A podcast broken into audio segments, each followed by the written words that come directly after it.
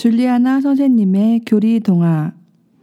이 팟캐스트는 주일학교 교리교사와 어린이들을 위한 교리 동화로 의정부교구 청소년 사무국에서 제작하였습니다.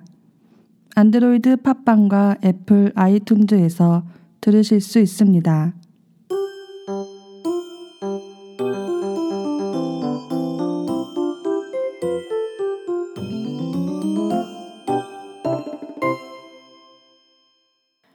우린 생일이면 선물을 받죠? 예수님이 태어나신 날 예수님께 선물을 드렸나요? 음, 그럼 예수님도 선물을 주셨을 거예요. 잘 모르겠다고요? 아, 이미 많이 받았다고요? 맞아요. 아름다운 세상과 맛있는 과일들, 헤아릴 수 없을 만큼 많은 것들을 공짜로 받아 지금 살고 있죠. 선물은 하느님께서 이미 주셨고 계속 주시고 계시는 하느님의 선물과 우리 인간이 하느님께 드리는 선물이 있죠. 하느님께서 우리에게 주신 선물 중 제일 귀하고 소중한 선물은 예수님이시죠. 하느님 자신을 우리에게 주셔서 하느님과 하나가 되고, 그래서 피조물인 인간이 하느님을 아빠라고 부를 수 있게 되었거든요. 세상을 창조하신 후 아름다운 세상을 마음껏 누리고 행복하라고 우리에게 맡기시고 하느님 자신까지 내어주시어 우리에게 먹이가 되시는 이 선물들은 세상에서 주고받는 선물과는 다른 무조건의 선물이죠. 아무런 조건 없이 그저 우리 사람들이 행복하기를 바라시는 하느님 아빠의 이 사랑의 선물 안에는 사람들을 사랑하기에 어쩔 수 없는 애절한 하느님의 아픔과 고통도 함께 담겨 있죠. 이것을 사랑의 속성이라고 하죠. 또한 각 사람마다 특별하고 소중한 선물들을 주셨어요.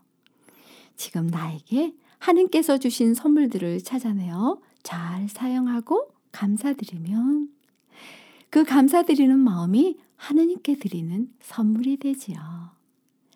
나에게 주신 선물들은 나를 위한 것도 있지만 다른 사람과 잘 사용하고 사이좋게 나누라고 주신 선물도 있어요.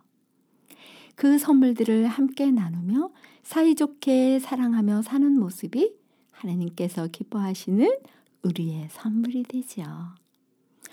반대로 싸우고 미워하는 모습은 하느님의 마음을 아프게 해드리는 것이 되고요.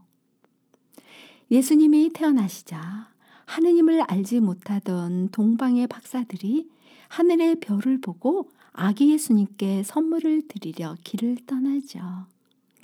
오늘은 그중 네 번째 동방 박사가 아기 예수님에게 드릴 선물을 준비하고 아기 예수님을 만나러 가는 여행길에 일어난 이야기예요. 예수님께 어떤 선물을 드렸을까 궁금하지요? 자, 우리 다 함께 이야기 여행 떠나볼까요?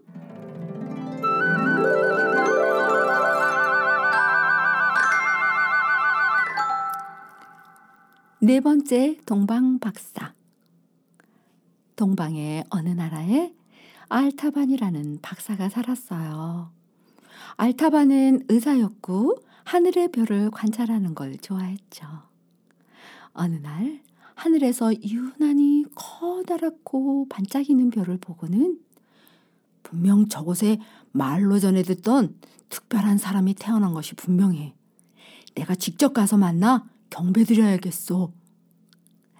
알타반은 축하 선물로 가장 비싼 보석으로 커다란 진주 세 개를 소중히 간직하고 길을 떠났죠.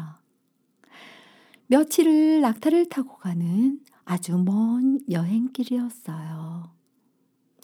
그러던 어느 날 길에서 쓰러져 다 죽어가는 사람이 알타반을 보고 말했어요. 에고, 나 좀 살려주세요. 아유, 저희 식구 모두가 며칠을 굶어 거의 죽어갑니다. 아니, 어찌된 일이요? 알타반은 그 사람의 딱한 사정을 듣고 여기 진주를 팔아 먹을 것을 사고 필요한 곳에 쓰시오. 진주 한 개를 꺼내 그 사람에게 주었어요. 아유, 고맙습니다요. 다시 길을 떠난 어느 날이었어요. 알타반을 향해 어떤 여인이 아기를 안고 뛰어오며 말했어요. 아이고, 아이고 살려주세요. 우리 아기를 살려주세요. 아니, 무슨 일이요? 왕이 아기들을 모두 죽이라고 했다지 뭡니까? 병사들이 우리 아기를 죽이려고 쫓아오고 있어요. 우리 아기를 살려주세요. 여인이 애타게 울면서 알타반의 발을 붙잡았어요. 드디어 병사가 달려와 아기를 빼앗으려 하자, 잠깐 나를 좀 보시오. 여기 이것을 줄 테니 아기를 살려주시오. 병사는 진주를 받고는 한참을 망설이다 아기를 살려주었어요. 다시 길을 떠나 한참을 가다 그만 길을 잃고 골짜기로 굴러떨어져 정신을 잃고 말았죠. 웅성거리는 소리에 눈을 떠보니 많은 사람들이 알타반을 바라보고 있었어요. 여, 여기가 어디죠? 어, 당신들은 누구요? 자세히 보니 사람들의 모습이 이상했어요. 얼굴은 이그러지고 손도 귀도 성한 것이 없는 문둥병 환자들이었죠. 지금은 한센병이라고 해요. 그래도 깨어나 다행이에요. 며칠째 의식이 없었다우. 팔과 다리랑 몸을 몹시 다친 것 같은데 이제 정신이 나시오? 알타반은 몸을 꼼짝할 수 없었어요. 할 수 없이 몸이 나을 때까지 그들과 한참을 지내야 했죠.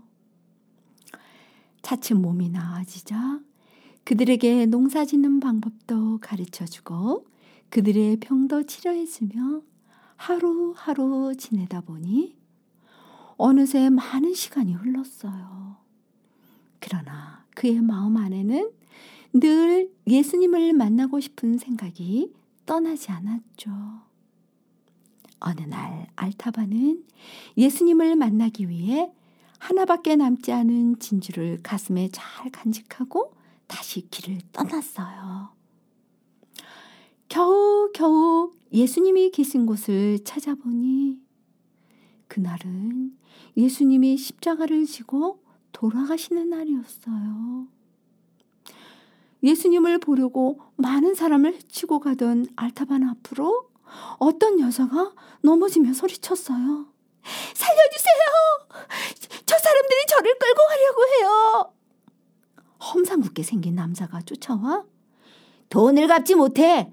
대신 너를 끌고 가야겠어! 여자의 팔목을 잡고 끌고 가려 했어요. 알타반은 나머지 진주를 주고 여자를 구해주었어요. 이젠 예수님을 만나도 드릴 선물도 없고 오늘이 돌아가시는 날이라고 하니 몸의 기운도 빠지고 갑자기 목이 마르고 갈증이 몰려왔죠. 그때 누군가 물을 주었어요. 눈을 들어 쳐다보니 예수님이 빙그레 웃고 계셨어요. 그리고 예수님의 손을 보여주셨죠. 예수님 손 안에는 사람들을 구하기 위해 주었던 진주 세 개가 들어있었어요. 아니, 아니 어떻게... 그러자 가장 보잘것없고 가난한 사람들에게 해준 것이 바로 나에게 해준 것이다 하고는 손에 진주도 예수님도 모두 사라졌어요. 알타반을 바라보며 웃어주시던 예수님의 눈과 모습이 생생히 떠오르며 왠지 한동안 가슴이 뭉클해 왔어요. 그리곤 알타반의 눈에서 눈물이 흐르기 시작했어요. 그래요. 예수님이 원하시는 선물은 비싼 보석이 아니라 가난하고 고통 중에 있는 힘든 이웃을 사랑하는 마음이란 걸 알게 되었죠. 이젠 예수님이 어떤 선물을 좋아하시는지 아시겠죠? 이제부터 우리 예수님께 드릴 멋진 선물들을 마련해 볼까요?